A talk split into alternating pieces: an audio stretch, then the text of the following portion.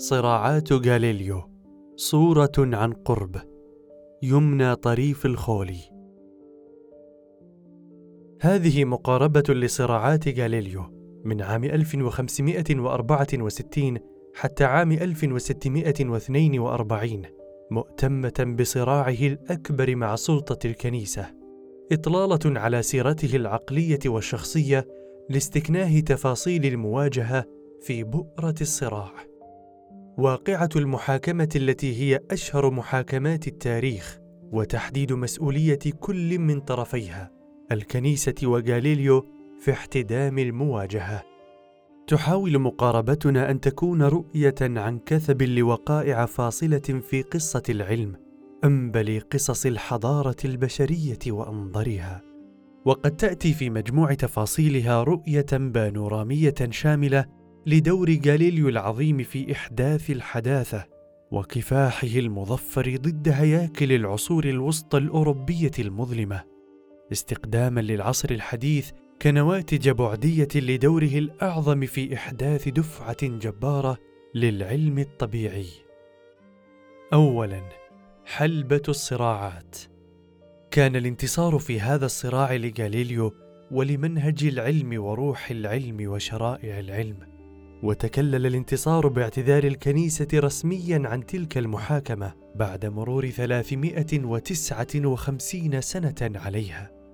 ومقصدنا في هذه المقاربة أن نتحمل مسؤولية احترام الحقيقة كاملة، ومناقشة الزوايا المختلفة للموضوع، وإفساح المجال للرأي والرأي الآخر، وصولا لتصور أفضل وتفهم أكمل. وسوف تكشف المقاربة عن أبعاد ووقائع في ثورة العلم الحديث تميل السلطة العلمية الاعتبارية برقابتها الضمنية على المصنفات الفنية إلى إسدال حجب الستر عليها. الرأي الذي نطرحه يتلخص في نقطتين.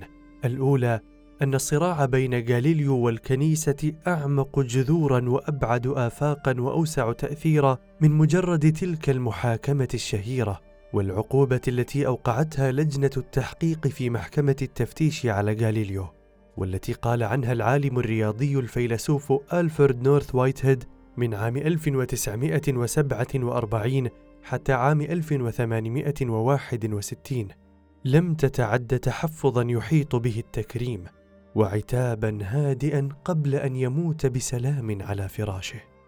بينما كانت تلك اللجان قد أغرقت أوروبا بالدماء على مدار قرن ونصف. وثانيا في واقعة المحاكمة كان غاليليو هو الآخر مخطئا إلى حد ما ومندفعا فسوف نرى أنه لولا وقوعه وبعد أن طبق صيته الخافقين وأحرز الإنجازات العظمى تحت إغراء المنصب الأعلى والراتب الأكبر والعمل الأخف لكان له أن يتفادى هذه المحاكمة والصراع مع الكنيسة أصلا.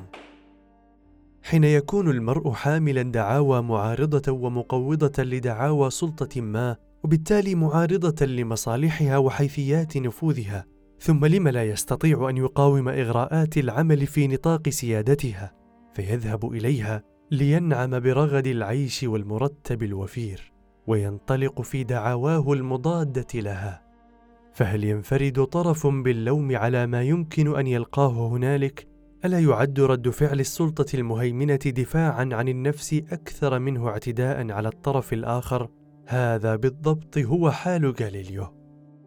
الدعوة المقصودة هي رؤية كوبرينيغوس عام 1473 حتى عام 1543 القائلة بمركزية الشمس بدلا من مركزية الأرض البطلمية التي كانت سائدة. وقد مثلت الكوبرينيجيه ثورة في تاريخ الفكر.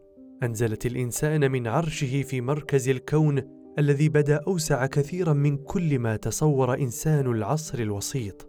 وكان هذا التعديل لرؤية الكون محوريا لكي يستقيم نسق العلم الطبيعي. إنه فاتحة العلم الحديث والعصر الحديث والرؤية الحديثة للإنسان وللكون وللعلاقة بينهما نعود لغاليليو لنجد معاصره يوهانس كيبلر من عام 1571 حتى عام 1630 قد اعتنق نظرية كوبرنيكوس بحماس مشبوب. كان في شبابه يعبد الشمس، فآمن بأن المكان الملائم لهذا النجم العظيم هو مركز الكون.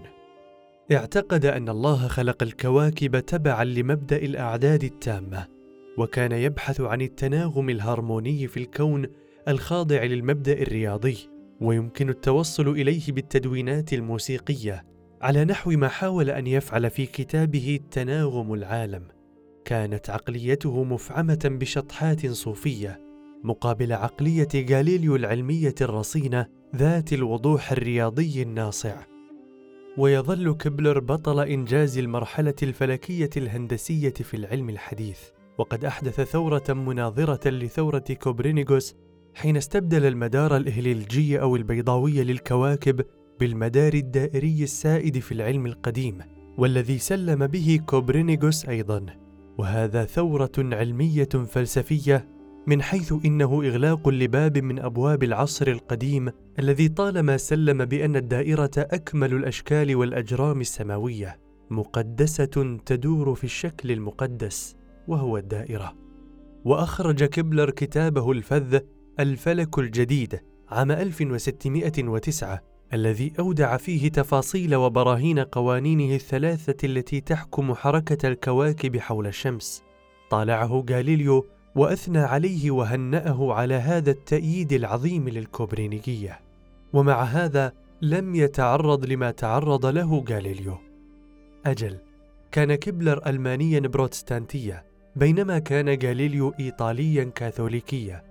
لكن كيبلر ذهب عام 1600 إلى براغ ليعمل مع تيخو براها كمنجمين يستكشفان طالع الملك رودلف الثاني الذي أغدق على رصوداتهما الفلكية ومنحهما لقب عالمي الرياضة صاحبي الفخامة. توفي تيخو بعد عام وبقي كيبلر يعمل بالتنجيم وأيضا يحقق إنجازات في الفلك وفي التقاويم حتى غادر هذه المدينة الكاثوليكية في الوقت المناسب. وكذلك ذهب للتدريس في غراتس التي لا تزال أهم مدن الجامعات النمساوية. وحين عجز عن التراضي مع النفوذ الكاثوليكي فيها تركها وعاد إلى لينز. لقد ابتعد كبلر عن مواطن الصراع مع الكنيسة وعن افتعاله ربما ليتفرغ لصراعه مع اتهام أمه بممارسة السحر أبشع جريمة آنذاك وبعد كفاح دام ست سنوات حصل على البراءة وأنقذها من الموت حرقا على الخازوق. رفضت المسيحية بجملتها الكوبرينيجية استنادا إلى نصوص في الإنجيل، ومارتن لوثر أبو البروتستانتية يقول عن كوبرينيغوس إنه منجم جديد أراد إثبات أن الأرض تتحرك وتدور، وهذا هو حال العصور التي نحيا فيها، فمن أراد أن يبدو حذقا لابد أن يبتدع شيئا ما خاصا به. وتلقائيا يعتقد أن ما يؤلفه هو أفضل شيء إنها الرغبات الحمقاء لقلب الفلك بأسره راسا على عقب لكن أتى أول تعضيد لكوبرينيغوس من فيتنبرغ موطن لوثر على يد الرياضياتي الشاب ريتيكوس صاحب أول عرض منشور للكوبرينيغيه كانت محاكم التفتيش المروعة قصرا على الكاثوليكية ملة المحبة والغفران. بينما ظلت الكنيسة الأرثوذكسية صحيح العقيدة المسيحية في الشرق بمنأى عن الصراع بين الكاثوليكية والبروتستانتية، نظرت إليه بلا مبالاة عميقة، وعلى أنه من الأمور الداخلية الأوروبية ولا يعنيها، لأن الكنيسة الأرثوذكسية ظلت قوة روحية، لم تجمع كما فعلت الكاثوليكية بين سلطة الدين والدنيا، لتنزلق إلى طوفان الاستبداد والوبال. ثانيا صراع بين نظامين يمكن القول إن انتقال السلطة المعرفية في الحضارة الغربية من رجال الكنيسة إلى رجال العلم ارتهن بانتقالها من مركزية الأرض إلى مركزية الشمس وهذه الأخيرة تعود أصولها إلى الحضارة الفرعونية التي آمنت بأن الشمس مركز الوجود وتعبدت لها. لذا اشتهر عن كبلر قوله لقد نهبت أواني المصريين الذهبية كي أؤثث معهم معبدا مقدسا لإلهي بعيدا عن تخوم مصر وأشارت إليها في التراث الغربي أعمال هيراقليتس والفيثاغوريين والكتاب السابع من جمهورية أفلاطون. اعتنقتها الأفلاطونية المحدثة في عصر النهضة وتراءت أيضا لشيشرون وبلوتارخ وإيكفانتوس أما مركزية الأرض فقد أرسيت دعائمها في حضارة الإغريق. في القرون الثلاثة السابقة على ميلاد المسيح، العصر السكندري، كانت إسكندرية مصر مركز العلم والحضارة. فيها تجاور وتفاعل ميراث الحضارتين الفرعونية والإغريقية. وبالتالي قدمت في القرن الثاني قبل الميلاد نظريتين متكاملتين معالجتين رياضيا الأولى لأرستارخوس على أساس مركزية الشمس والثانية لبطليموس على أساس مركزية الأرض. ولأسباب كثيرة قدرت لمركزية الأرض سيادة خصوصا بعدما اتسقت مع الأديان السماوية. وحين أحيا كوبرينيغوس مركزية الشمس فعل هذا مستندا إلى حجة واحدة هي البساطة الهندسية. أي أن الاستدلال على حركة ومواقع الكواكب سيكون أبسط لو افترضنا أنها تدور حول الشمس.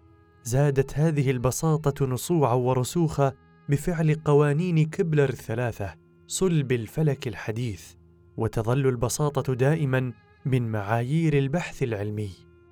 وكان غاليليو هو الذي أتى بالدليل التجريبي على صحة هذه النظرية فقد ظهر عام 1604 نجم جديد مستسعر. أثار اهتمام غاليليو بالفلك لأنه لا يتفق مع الفكرة العتيقة عن النجوم الثابتة وزاد من اقتناعه بالكوبرنيكية وفي عام 1609 سمع عن الاختراع الهولندي للمقراب التلسكوب. فاصطنع لنفسه واحدا تبدت أهميته الحربية والبحرية وبعد ذلك طوره بحيث ضاعف من قدرته ثلاثين مرة وصوبه نحو السماء فأماط اللثام عن سلسلة معجزة من الكشوف. شوهد درب التبانة يحوي عددا لا يحصى من النجوم وشوهدت الجبال على سطح القمر وقدر ارتفاعها بالأميال من أطوال ظلالها. وكان اللافت حقا أن غاليليو رأى الجسم الكروي لكوكب المشتري محاطا بأربعة أقمار دوارة حوله. فها هو نموذج للنظام الكوبرنيكي أفلا يمكن إذن أن يكون النظام الشمسي كله بالتخطيط نفسه؟ وقد أدى هذا إلى توطيد الكوبرنيكية في الخطاب العام أكثر مما فعلته الحجج الرياضية العويضة. لم يكن وجود المشتري بأقماره برهانا منطقيا. بيد أنه كان أكثر اقناعا من المنطق فارتفعت مركزية الشمس إلى الصدارة. ثارت ثائرة الآباء الجوزويت اليسوعيين التي انتهت بمحاكمة غاليليو على الرغم من أنه تعلم في مدرسة لهم على مقربة من فلورنسا وهو صبي. وكانت مدارس الجوزويت أفضل المدارس لتلقي العلم في عصر النهضة وبواكير العصر الحديث لأنهم كانوا أكثر رجال الدين اطلاعا بالعلم القديم. واحتل الآباء الجوزويت مكانة خاصة وسطوة عظيمة في الفاتيكان لأنهم أشد الطوائف محافظة على أصوليات العقيدة الكاثوليكية. في ذلك العصر المتقد الهائج ساد الكنيسة صراع بين حزب رجعي محافظ يخشى أن تزلزل العلوم والآداب والفنون الحديثة كيان الكنيسة وتزعزع العقيدة الدينية في النفوس وحزب تقدمي يطالب بانفتاح الكنيسة على العلوم والآداب الحديثة لتساير العصر ويبقى الدين محتفظا بدماء الحياة.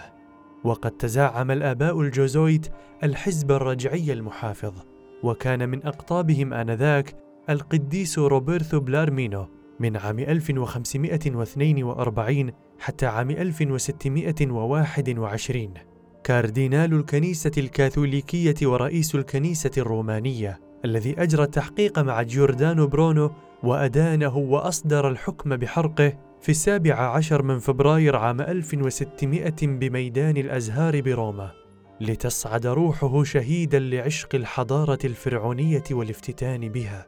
وظل بيلارمين دائما يثير المخاوف من نظريات الفلك الحديث. وهو الذي يقف وراء استدعاء محاكم التفتيش لغاليليو.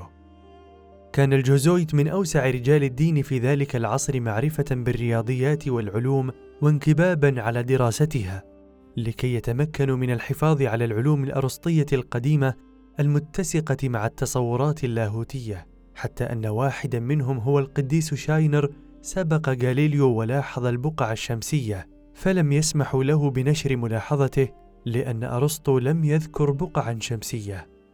لقد تفانى الآباء الجوزويت في دراسة نظام مركزية الأرض البطلمي محور الصراع وأول وأهم محاور الصراع العينية بين العلم والكنيسة وذلك لكي يتمكنوا من الدفاع المستميت عنه والإبقاء عليه في حربهم الضروس والخاسرة مع العلوم الحديثة الصاعدة الواعدة. وفي النهاية انسحقت دعواهم. وتلاشت تحت اكتساح نجاح العقلانية العلمية ولم يبق منهم إلا أسلوب مدارسهم الدؤوب في الدرس والتحصيل. ولعل اعتناق إنجلترا للبروتستانتية وبالتالي تخلصها من كل نفوذ أو تأثير للجوزويت من العوامل التي أدت إلى تفجر التقدم العلمي في إنجلترا إبان القرنين السابع عشر والثامن عشر. لقد شهدت إنجلترا نجاح حركة الإصلاح الديني واكتمال البروتستانتية وشهدت أقوى نجاح لحركة العلم الطبيعي في الثورة على سلطة رجال الكنيسة. وكان الآباء الجوزويت تجسيدا لهياكل فلول السلطة الدينية المعرفية آنذاك. وغاليليو بدوره في طليعة أبطال الثورة العلمية الصناديد أتى في خواتيم عصر النهضة كذروة ثمراته وآخر إنجازاته وأعظمها وكان هو نفسه آخر الإيطاليين العمالقة. لينتقل المسار الحضاري بعده من منشأ النهضة الأوروبية في إيطاليا إلى مراكز توهج عصرها الحديث في غرب القارة. على أن دراسة غاليليو لقوانين الحركة الأفقية والرأسية على سطح الأرض فتحت للبشرية افاقا على الميكانيكا الحديثة وتقاناتها الجبارة. لقد وضع قوانين الديناميكا وبالتالي ألقى الأسس الكينماتيكية أي الحركية لعلم الميكانيكا ملغيا التقسيم الأرسطي للعالم إلى ما فوق وما تحت فلك القمر. واقتحم مجال الهيدروستاتيكا فضلا عن جمعه ظواهر الحركة على الأرض بقوانين موحدة في علم فيزيائي واحد كمقدمة للنظرية الفيزيائية البحتة فيما بعد مع إيزاك نيوتن. كل هذا أثقل وزنا وأبعد أثرا في تقدم العلم من إنجازاته الفلكية وبما لا يقاس ولكن لأن ديناميكا غاليليو لم تصطدم مع عقائد أو نصوص إنجيلية فلم تحدث المواجهة والمحاكمة إلا بسبب إنجازاته الفلكية التي تقوم على تعزيز تصورات كوبرنيكية مطروحة من قبل أن يأتي غاليليو. ثالثاً: صراع العلم والحرية الإنسانية. خطورة دور غاليليو بلا حدود. فهو من أعظم آباء العلم الحديث والعصر الحديث والفكر الحديث والفلسفة الحديثة صاحب الباع الكبير في تشكيل مفهوم الحداثة وفي أكثر من بعد لها رائدها جميعا البعد العلمي طبعا منح غاليليو الحداثة صورة متكاملة تنظيرا وتطبيقا للمنهج التجريبي آية العلم الحديث. ومن الناحية الأخرى المتكاملة مع التجريب الناحية الرياضية. تعرف غاليليو وهو طالب في جامعة بيزا على معلم الرياضة أوستيليو ريتشي صديق الأسرة الداعي للتخلي عن الفيزياء الأرسطية. وكان أهم ما استفاده منه غاليليو أنه يعلم الرياضيات بوصفها قابلة للتطبيق العلمي. كان يعلم التعليم العلمي وليس التعليم النظري وبمصطلحات عصرنا الرياضيات التطبيقية وليس الرياضيات البحتة. يلتقط غاليليو الخيط العملي التطبيقي وبفضل قواه المبدعة الخلاقة في الرياضيات والتجريب معا يتجلى سر أسرار تقدم العلوم الطبيعية وهو أنها نتاج توشج قطبين هما لغة الرياضيات الدقيقة ووقائع التجريب الصلبة. التآزر المثمر بينهما وهو الأساس المكين لتعملق الفيزياء والعلم في أثرها. وبينما أكد أرسطو أن الرياضيات علم السكون والفيزياء علم الحركة وبالتالي لا علاقة بينهما البتة. يقف غاليليو على رأس الثالوث الذي أهدى للبشرية جوهرة ترييض العلم الطبيعي. أرشميدس في العلم القديم والحسن بن الهيثم في العلم الوسيط وغاليليو في العلم الحديث. وهذه اللحمة الرياضية التي توشجت مع سدى التجريب لتنسج العلم الحديث قشيبا بهيا متينا قد غزلها غاليليو في مبدئه الشهير للتفرقة بين خصائص الأجسام الثانوية وخصائصها الأولية. هذه التفرقة من أخطر محدثات الحداثة علما وفلسفة على السواء وهي التي خلقت صراع العلم والحرية. الخصائص الثانوية هي الكيفيات التي تخاطب الحواس كالألوان والملامس والأصوات والطعوم والروائح. قال عنها إنها ليست من العلم في شيء البتة لأنها ذاتية وغير حقيقية. أما الخصائص الأولية فهي الكميات الرياضية كالأبعاد والحجوم والأوزان والسرعات. وهذه هي الخصائص الحقيقية الموضوعية وهي لا سواها موضوع العلم. رسمت القسمة بين الخصائص الأولية والثانوية حدود الطريق أمام العلم الحديث من حيث صاغت له مفهوم الطبيعة الخاص به الذي ميز مرحلته. فبينما آمن الإغريق أن الطبيعة كيان عضوي والعقل محايث فيها أكد جاليليو أن الكيفيات بصفة عامة الخصائص الثانوية ومعها العقل خارجة عن مفهوم الطبيعة الفيزيقية. وداخلة في بحوث الميتافيزيقيا. الطبيعة ليس فيها عقل وهذا يعني أنها ليست من الكائن العضوي في شيء بل هي آلة ميكانيكية عملياتها وتغيراتها ليست بسبب علل نهائية أو غائية بل فقط بسبب العلل الكافية وليست موجهة لإحراز غاية لم توجد بعد. إنها مجرد حركات تنتجها أفعال الأجسام الموجودة فعلا. وكان هذا هو تصور الطبيعة الميكانيكي الحتمي الذي عمل به وتقدم على أساسه العلم الحديث حتى تغير تماما في القرن العشرين بفعل ثورة النسبية والكوانتم وما تلاهما. وخطورة القسمة بين الخصائص الأولية الكمية والخصائص الثانوية الكيفية في الفلسفة ليست بأقل من خطورتها في العلم. إنها التفرقة الشهيرة بين الذات والموضوع. صحيح أن جرت تنويهات إليها مع بعض الإغريق والطبائعيين الإسلاميين لكن جاليليو هو الذي أرساها في بنية العقل الحديث لتحتل موقع الريادية. فقد اعتمدتها منه الفلسفة الحديثة بجملتها وفي شخص أبيها رينيه ديكارت من عام 1596 حتى عام 1650 الذي شطر العالم بأسره والكيان الإنساني ذاته إلى شطرين لا معبر بينهما أو بينهما معبر واهن. الغدة الصنوبرية وهما المادة للموضوعية العلمية والعقل للذاتية الإنسانية إنه الرائد. فاندفعت الفلسفة الحديثة بجملتها وراءه ليندس الفاصم الثنائي من أولى بداياتها وحتى نهاياتها الموصولة بالفلسفة المعاصرة. أسفر هذا الفاصم الذي قطع الصلة بين عالم المادة والعلية الحتمية وعالم الذات والحرية الإنسانية عن حالة شيزوفرينيا صريحة واغتراب للإنسان عن الطبيعة وللوعي عن العلم. فهي ليست ثنائية صورية فحسب بل هما عالمان منفصلان كلاهما غريب عن الآخر ومغترب عنه. في العالم الأول يجد العقل إشباعه وسلطانه فيعيه ويفهمه بواسطة العلم الميكانيكي الحتمي الصارم ثم يجعله أكثر رغدا ورفاهة بتطبيق منجزات هذا العلم أو تقانته. أما العالم الثاني فقد خلق خلقا من أجل الذات ليكون لائقا بإنسانية الإنسان الحية الخفاقة فيجد فيه المفهوم العميق للحياة بوصفها تمثيلات للحرية نقيضة الحتمية الميكانيكية. هذان العالمان عالم الحتمية العلمية وعالم الحرية الإنسانية. ترتد إليهما ثنائيات جمة دارت بين رحاها الفلسفة الحديثة العقل والمادة النومينا والفينومينا الإرادة والتمثل الأنا واللا أنا العقلي والواقعي النسبي والمطلق. حتى تمخضت الثنائية عن تيار مقابل لتيار العقلانية العلمية. تمثل في الرومانتيكية والحدسية والصوفية والبرغسونية والوجودية والشخصانية. اقترنت به الحرية الإنسانية التي ظلت غريبة مغتربة عن العلم وعالمه. فكانت الفلسفة الحديثة مسرحا لدراما الصراع بين العلم والحرية.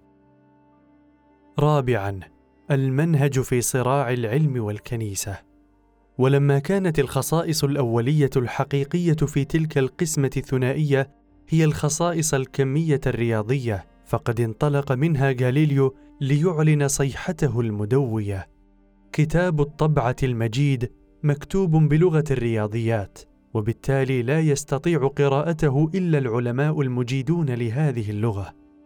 بهذه الصيحة التي أصبحت شعار العلم صاغ غاليليو انقلابة العصر العلمي الحديث المتمثلة في أنه جعل الطبيعة بعد طول إهمال لها إبان العصور الوسطى الأوروبية. قد أصبحت في حد ذاتها موضوعا للاهتمام وللتفكير وللبحث. لم تعد مجرد شيء فان زائل. خلقه الرب كهاوية للخطيئة ومعبر للعالم الآخر. ومع مسار العلم الحديث طرأ تطور على الفكر المسيحي. أصبح الرب عاليا في السماء بعيدا فوق الأرض حتى أن التفكير في الأرض بمعزل عن الرب يمكن أن يكون ذا معنى.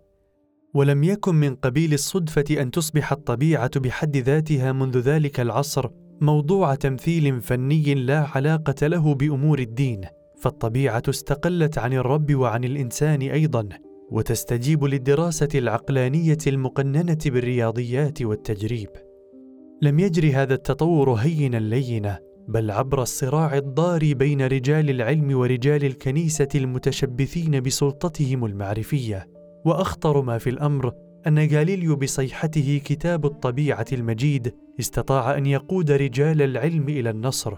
وبشكل ما يلخص آفاق الصراع بين جبهة العصر والعقل والفكر الوسيط وجبهة العصر والعقل والفكر الحديث حاملا حكما على الماضي ورفضا له ولأرسطو الذي رأوه لم يفعل للبشرية شيئا ذا بال يساعد على علاج جرح إصبع وتجسيدا لأبعاد انقلاب حركة العلم الحديث ولأعلى أشكال الحداثة التي أحدثها وأكثرها تجريدا.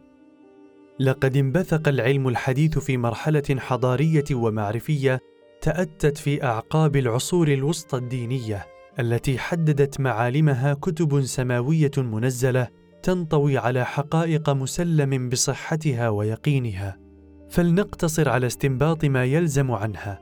فكان منهج البحث المهيمن على تلك العصور هو القياس الأرسطي منهج استنباط القضايا الجزئية التي تلزم عن مقدمات كلية مطروحة والمتضمنة فيها قبلا لا جديد ولا مساس بآفاق المجهول الرحيبة في الواقع الحي.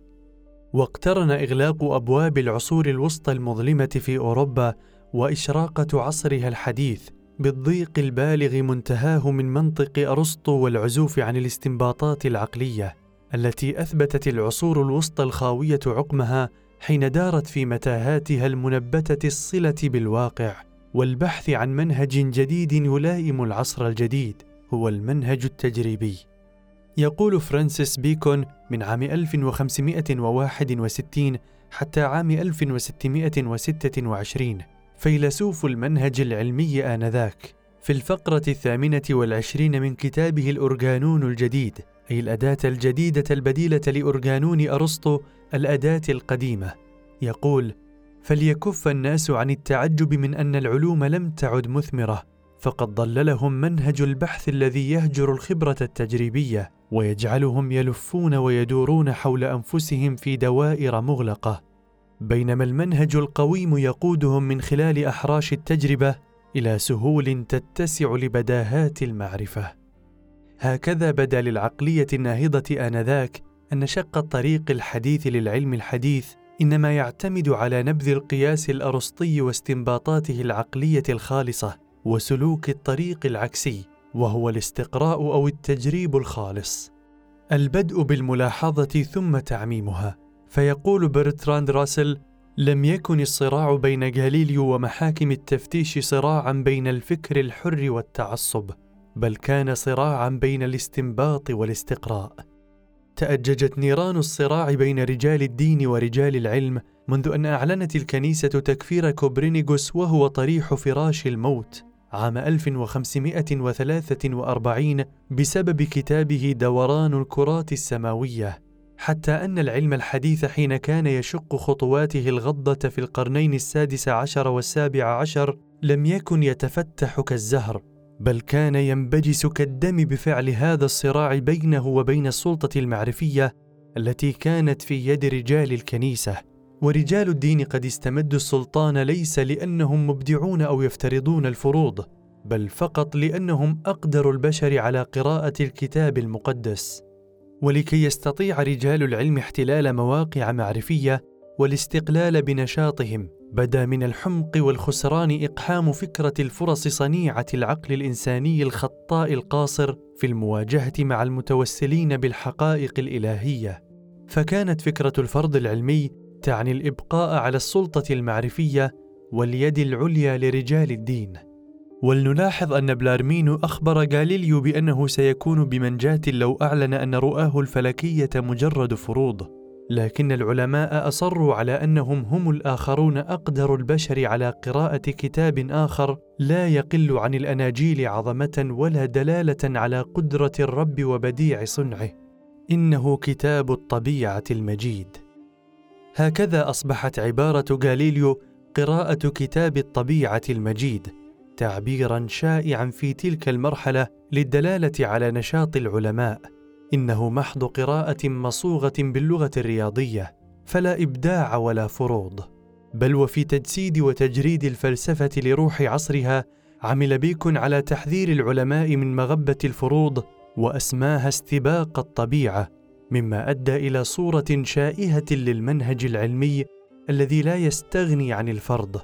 ومع انتهاء الصراع وسلطة رجال الدين واستقلال حركة العالم الطبيعي ثم تحررها التام بفضل قوتها المنطقية المتنامية شهد القرن الثامن عشر فكرة الفرض العلمي تتقدم على استحياء حتى احتل موقع الصدارة في نظرية المنهج العلمي المعاصر. ونعود لغاليليو وعصره لنلفت الانتباه إلى أن قراءة كتاب الطبيعة المجيد لم تكن محض لافتة ظاهرية مصطنعة لمواجهة الكنيسة بل استندت على إيمان ديني قوي.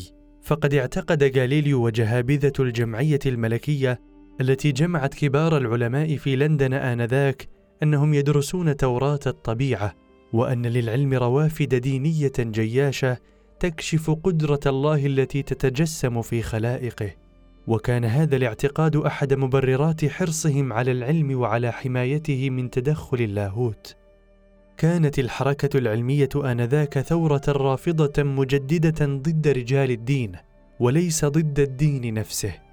هكذا نجد جوراي مثلا وهو من طليعة الفيزيوكيميائيين في تلك المرحلة يخرج في نهاياتها عام 1691 كتابا جعل عنوانه حكمة الرب كما تتجلى في أفعال الخلق. ظلت العقيدة الدينية تدفع حركة العلم في القرن السابع عشر خصوصا وأن هذه المرحلة المبكرة من تاريخ العلم الحديث قد سادتها فكرة أن القانون مفروض على الطبيعة من الرب. ولم يبدأ العلم في المساس بالإيمان الديني للعلماء إلا في النصف الثاني من القرن الثامن عشر ولم يزعزعه إلا في القرن التاسع عشر.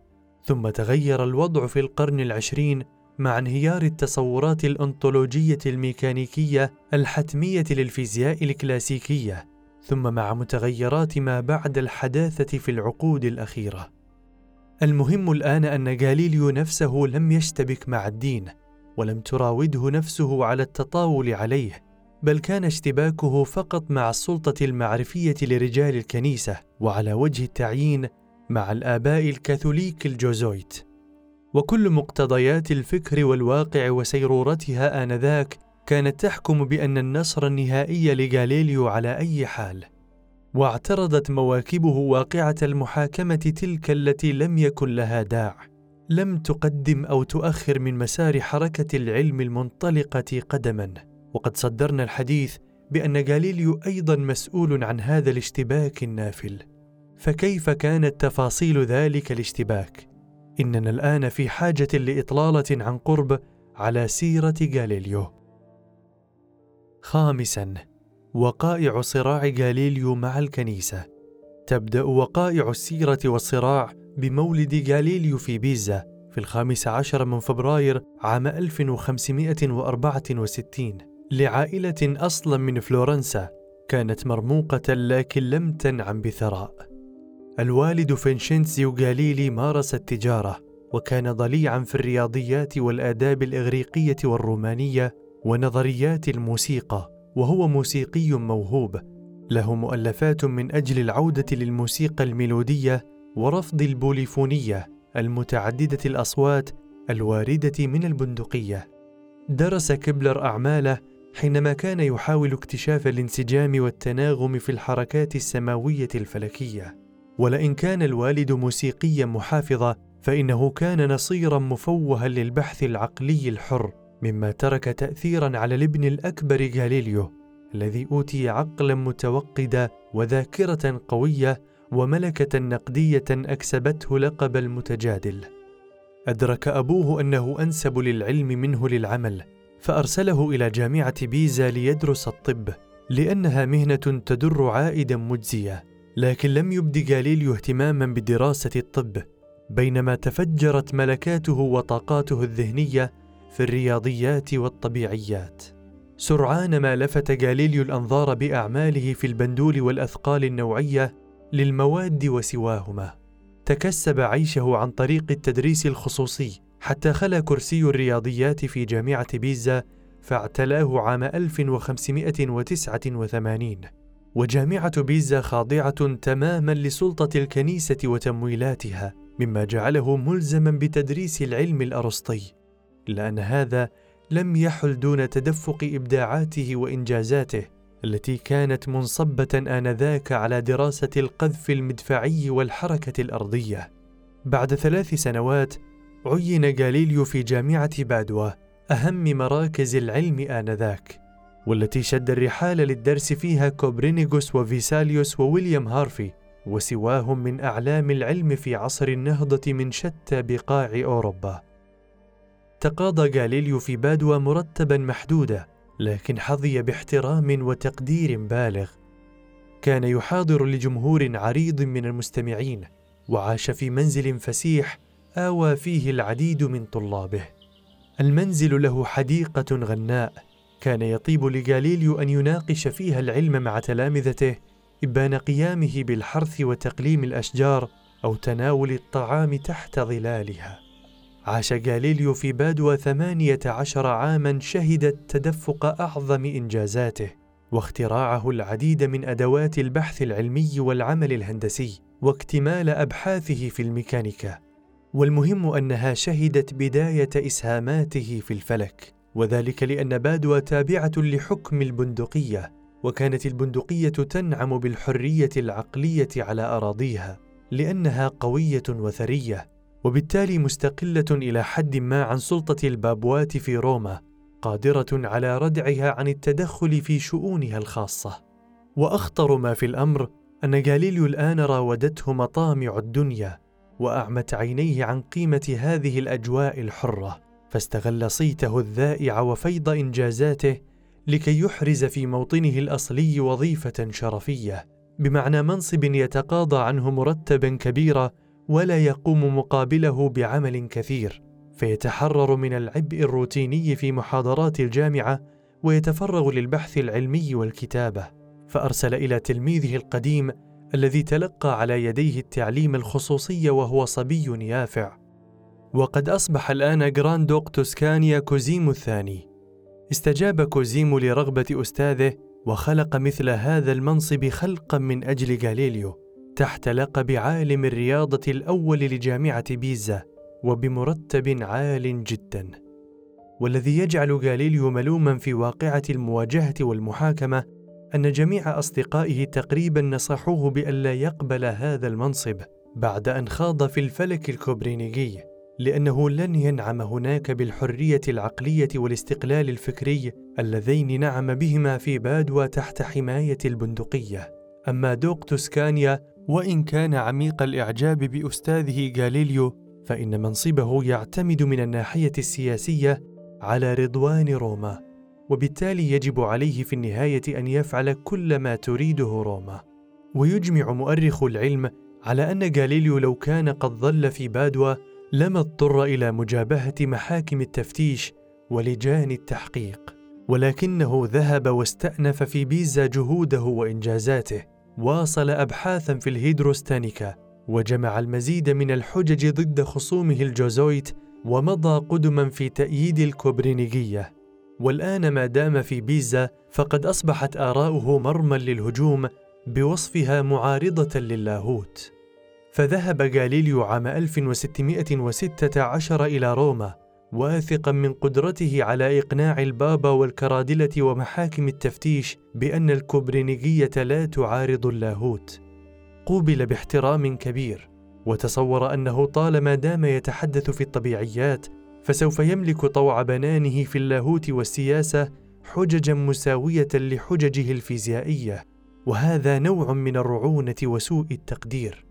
فما كان له أن يحرز في مثل هذا الموقف نجاحا سياسيا. ثم إنه ليس متمكنا من علوم اللاهوت تمكنه من علوم الطبيعة. والنتيجة أن تلقى سفير غراندوق توسكانيا في روما اخطارا بخطورة تصرف غاليليو. ويبدو أن غاليليو لم يتبين أنهم رأوه مقوضا لنفوذ الكنيسة الكاثوليكية التي أعلن أنه عضو مخلص فيها. فذهل باستدعاء محاكم التفتيش له لكي ينكر إيمانه بالكبرينيجية عاد إلى فلورنسا يكسوه الألم والخزيان فانكب على تدوين كتاب أسماه الحكيم أو المجرب يحمل نظريات الفلكيين الجوزويت في المذنبات في مقابل بعض آرائه. أثار هذا الكتاب حنق الجوزويت فقام غاليليو بزيارة روما مرة أخرى عام 1624 مثقلا بالهدايا ولكن أيضا لم تلق نظرياته قبولا فانكب على عمله الشهير محاورات حول نظامي العالم. أرسلت المخطوطة إلى روما للاطلاع عليها فجاءت بعض التوصيات منها حجة البابا ضد نظرية غاليليو في المد والجزر. وضعها غاليليو ونشر الكتاب على النحو المرجو في عام 1632 ثم اتضح أن غاليليو تعامل مع حجة البابا بأسلوب تهكمي واضعا إياها في محاوراته على لسان الساذج. فتأجج غضب السلطات في روما على اعتقاد أنها خدعت وأهينت. وعلى الفور تم إيقاف بيع الكتاب واستدعاء غاليليو إلى روما للمثول أمام محاكم التفتيش. وكما هو معروف بعد تحقيقات طويلة أجبروه تحت التهديد بالتعذيب أن ينكر إيمانه بالكوبرينيجية وهو جاث على ركبتيه. عاش غاليليو البقية من حياته محتجزا في بيته وأكمل عملا كبيرا آخر بعنوان علمان جديدان. قام بتهريبه إلى هولندا ليظهر عام 1638 وحتى في سنيه الأخيرة كان يحرز كشوفا. درس نودان القمر. وأجرى تجارب على البندول للتحكم في الساعات وبحوثا حول خواص السوائل. استفاد منها تلميذه تورتشيلي فاخترع البارومتر بعد وفاة غاليليو بعامين. إذ كانت الكنيسة قد سمحت في أكتوبر عام 1641 للعالم الشاب تورتشيلي أن يلازم غاليليو في أيامه الأخيرة وبعد أن فقد بصره. فتعاون مع سلفه في هذه المهمة العالم الشاب فيفياني وحفظ ما أملاه غاليليو في خواتيم حياة ناشطة وعقلية باذخة العطاء. سادساً عن قرب أكثر صراعات شخصية هكذا يتضح أنه لولا إعراض غاليليو عن نصح الأصدقاء بالبقاء في بادوا ووقوعه تحت إغراء المنصب الذي يشتهيه في بيزا لكان قد تفادى واقعة المحاكمة ولعل حياته الخاصة تكشف عن صعوبة أن نتوقع منه مقاومة الإغراءات المادية. فقد توفي الأب عام 1591 فكان على الابن الأكبر غاليليو أن يعول بمرتبه المحدود أسرته المكونة من أمه وستة من الإخوة والأخوات. وحتى بعد أن ذهب إلى بيزا وارتفع مرتبه كثيرا ظل في ارتباك مالي مزمن بسبب كفالته لأسرته. جهز أختيه فيرجينيا وليفيا للزواج وكان ينفق على أخيه الموسيقي الموهوب والمبذر ميكلانجلو وعلى زوجته وأولاده الكثيرين. فلم تكن الموسيقى تدر عائدا مجزيا ومن هنا تبدو علة لتدني بعض سلوكيات غاليليو الشخصية. فلعل هذه التبعات العائلية هي التي جعلته يعزف عن الزواج خوفا من أعبائه. فعاشر امرأة من البندقية تدعى مارينا جامبا لأكثر من عشر سنوات معاشرة غير شرعية. وحين ذهب إلى بادوا انتقلت إليها مارينا وأقامت في منزل مستقل تجنبا للانتقادات. أنجبت منه ابنتين هما جينيا عام 1600 وليفيا عام 1601 تيمنا باسم شقيقتيه. ثم أنجبت في عام 1606 صبية أسماه فينشنتسيو تيمنا باسم أبيه. وقد انفصل غاليليو ومارينا على مودة عندما انتقل إلى جامعة بيزا عام 1610 تاركا لها ابنهما لتقوم بتربيته رغم زواجها من أحد معارف غاليليو. والأدهى أنه دفع بابنتيه دفعا إلى دير سان ماثيو لتصبح راهبتين. وكما يقول لويس عوض هذا لون من القسوة الفظيعة التي لجأ إليها غاليليو لعلمه بأن ابنتيه لا أمل لهما في الزواج من أحد في مثل طبقته الاجتماعية لأنهما ابنتان غير شرعيتين. إنها علامة استفهام كبرى تثيرها سير متدنية لشخصيات عظمى ساهمت في تنوير عقول البشر ودفع مسيرتهم إلى الأمام. فكيف تجتمع عظمة العقلية وتألقها مع وضاعة الشخصية وتدني سلوكها؟ وإن كان الاستفهام في حالة غاليليو مجابا إلى حد ما فكما يقول مؤرخ العلم كراوثر كان غاليليو نتاجا لعصر ذاهب إلى الأفول تماما كما كان خالقا لعصر جديد. وبينما تألقت عقليته عكست حياته الشخصية ضعة الشرف والتناقضات. في نظام اجتماعي وشيك التحلل.